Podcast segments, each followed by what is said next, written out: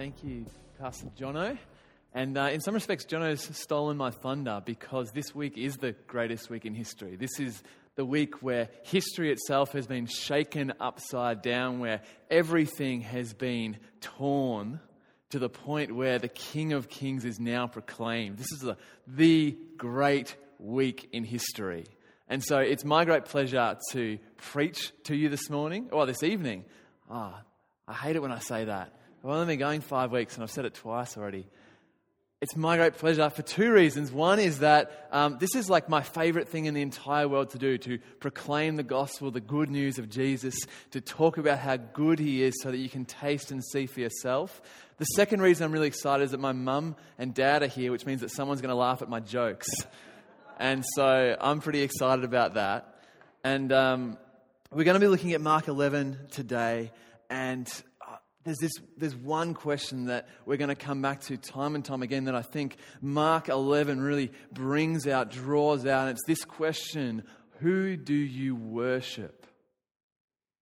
It's a question that every single person is going to have to reconcile with. It's not every person is going to have to answer. And it's not necessarily something that Christians have come up with. This is something that, regardless of your religious orientation, that people are grappling with. Check out this quote from an atheist. His name is David Foster Wallace. He was a professor, writer, and he gave this quote at the 2005 Kenyon commencement speech. He said, Here's something that's weird, but true. In the day to day trenches of adult life, there is no such thing as atheism. There is no such thing as worshipping. Everybody worships. The only choice we get is what to worship. And the compelling reason for maybe choosing some sort of God or spiritual type thing to worship, be it Jesus Christ or Allah, be it Yahweh or the Wiccan mother goddess or the Four Noble Truths or some inviolable set of ethical principles, is that pretty much anything else you worship will eat you alive.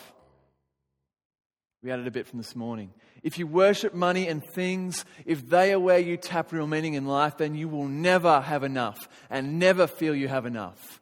It's the truth. Worship your body and beauty and sexual lure, and you will feel ugly. And when time and age start showing, you'll die a million deaths before they finally grieve you.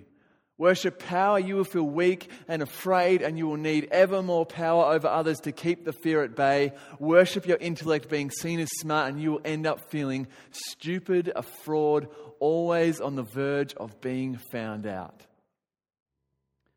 That's a quote.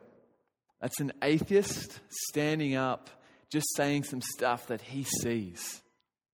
Everybody worships. And the reason that Jono stands up here every single week and talks about Jesus, and the reason that I stand up here every week and talk about Jesus is the reality that you will worship something and it won't always be Jesus.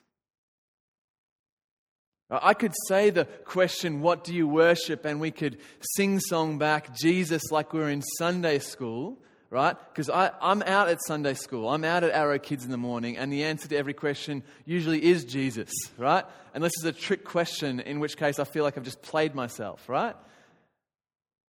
But the reality is that when we go out in the day to day life, we can say Jesus with our lips, but our actions say something very different. Okay? And here's the thing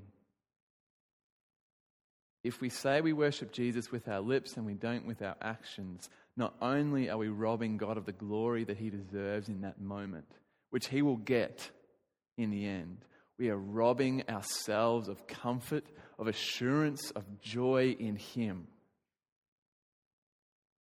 Every moment we worship something else.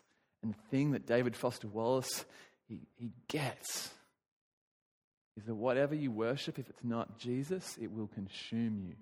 It will spit you out, and you will die a million deaths before death takes its final blow.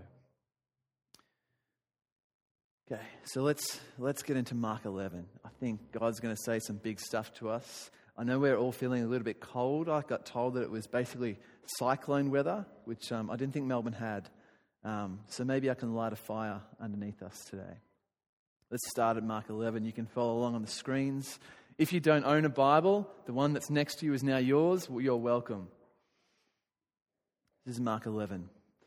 As they approached Jerusalem and came to Bethphage and Bethany at the Mount of Olives, Jesus sent two of his disciples, saying to them, Go to the village ahead of you, and just as you enter it, you will find a colt tied there, which no one has ever ridden. Untie it and bring it here. If anyone asks you, Why are you doing this? say, The Lord needs it, and will send it back here shortly. So they went and found a colt outside in the street, tied at a doorway. And as they untied it, some people standing there asked, What are you doing untying that colt? And they answered as Jesus had told them to, and the people let them go. So this is a strange story. It seems like Jesus has sent his disciples to steal a donkey from someone and given them the magic words to make sure they don't get caught. But this is actually a major departure from Jesus' identity. See, previously in the book of Mark and throughout the Gospels, he's been centering in the north of Israel. He's been healing, he's been preaching, he's been teaching. And what we see now is that Jesus is making his way down south to Jerusalem on a pilgrimage to his death. In the previous story, he's been at Jericho and he makes this journey down to the Mount of Olives, which is a massive mountain overseeing Jerusalem. It's about 2,600 feet high, 800 meters. Right? It's a big mountain. And not only is Jesus making a geographical pilgrimage, right? Serious things are changing about his mission and about his methods. Jesus has been healing people and he's been teaching and he's been proclaiming himself in power and doing miracles. But when people have started to discover who he is, that he is the Son of God, that he is the Messiah, that he is the King, he tells them to shut it down. He's been super chill about his identity. He's been like Superman, making sure that no one ever sees the logo. And as he makes his way to Jerusalem, what we see is Superman has taken off his clothes and he is about to be proclaimed and crowned. And the interesting thing about Mark 11 is that Jesus is the one who takes the initiative. It's Jesus who sets the beat to march to Jerusalem. It's Jesus who sets the disciples out. It's Jesus who tells them what to say. And this is a central story throughout all the Gospels.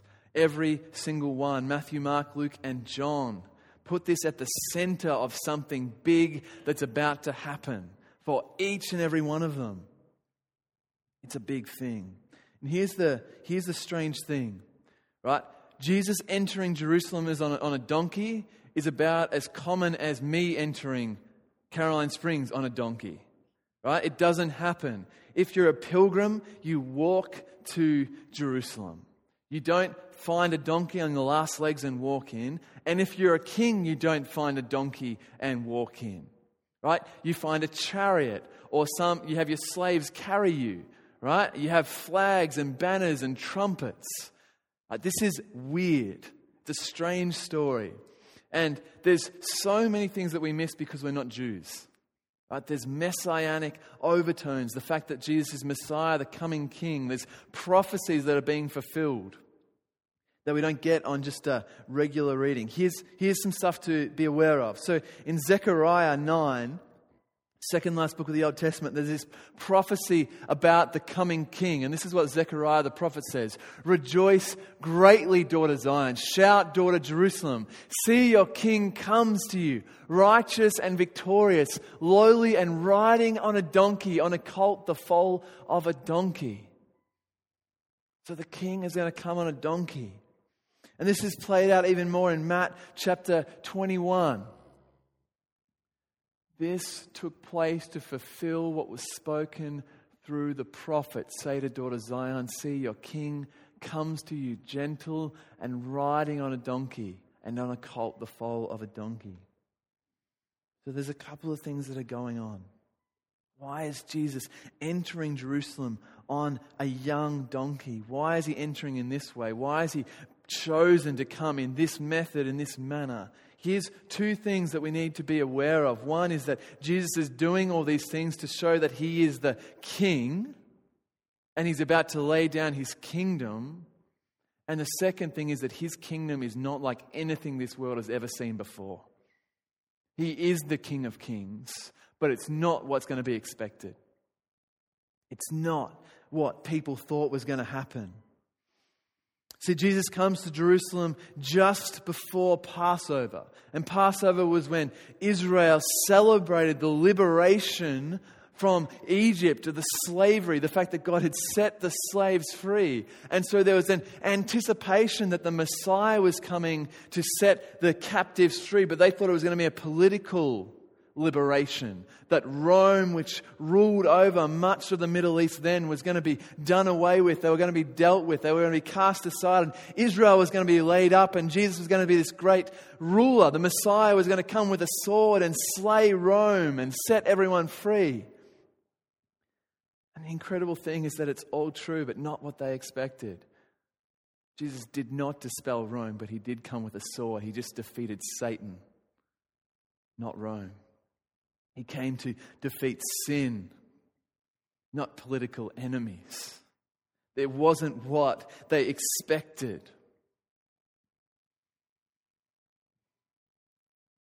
I love what Jesus says to his disciples when he sends them out.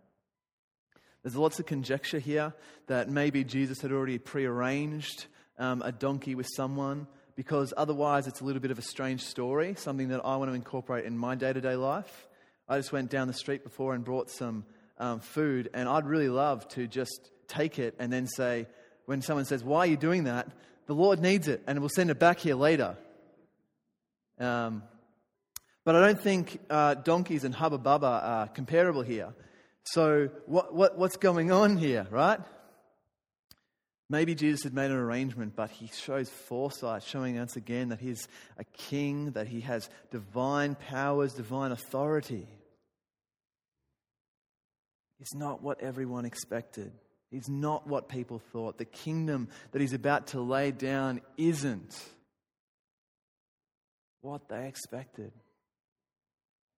We read on in verse 7 and when they had brought the colt to Jesus and they threw their cloaks over it, he sat on it. Many people spread their cloaks